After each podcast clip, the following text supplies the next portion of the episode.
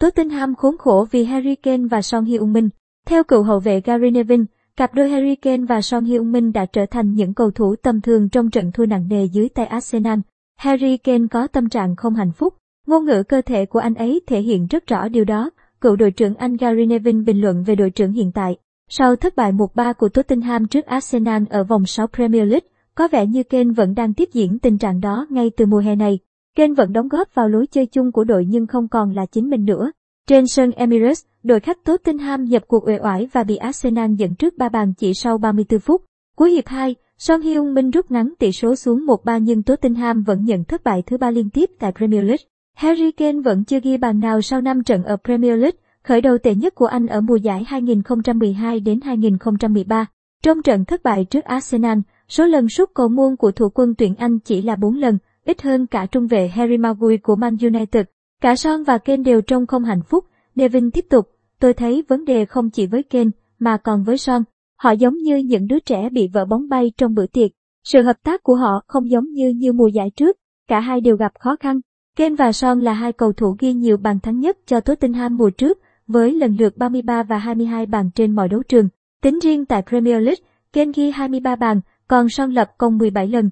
Trong khi Kane cố gắng ra đi không thành công vào mùa hè này, thì Son đã ký hợp đồng gia hạn với Tottenham đến năm 2025. Kane đã ghi được 17 bàn thắng trở lên tại Premier League trong 7 mùa giải gần đây. Ở mùa 2020 đến 2021, anh dường như đang trải qua quá trình trẻ hóa. Tiền đạo người Anh đã có được 23 bàn thắng và giành vua phá lưới giải đấu. Đây là lần thứ ba anh làm được điều này, sau các mùa 2015 đến 2016 và 2016 đến 2017. Về mặt vị trí, Kane liên tục lùi sâu hơn với tư cách là một tiền vệ kiến thiết và có được 14 pha kiến tạo tại Premier League mùa trước, cao nhất giải đấu. Như vậy, anh đã đóng góp vào 37 bàn thắng cho Spurs mùa giải ngoại hạng Anh. Tỷ lệ bàn thắng dự kiến của Kane đã giảm đi đáng kể trong mùa giải trước. Nguyên do anh phải di chuyển rộng hơn và lùi sâu hơn chứ không phải do nhưng một phần cũng vì sự thiếu sáng tạo của đội bóng. Họ chính là hai ngôi sao của Tottenham và phải tạo ra sự khác biệt khi mọi thứ đang trở nên dần tồi tệ hơn cựu huấn luyện viên Graham Souness tiếp lời Nevin nếu không phải họ, Tottenham sẽ trông chờ vào ai. Nhưng cả hai giống như các cầu thủ đang hối hận về chính mình. Đã đến lúc Kane và bất kỳ cầu thủ nào mơ ước thành cầu thủ lớn của Tottenham phải đứng lên.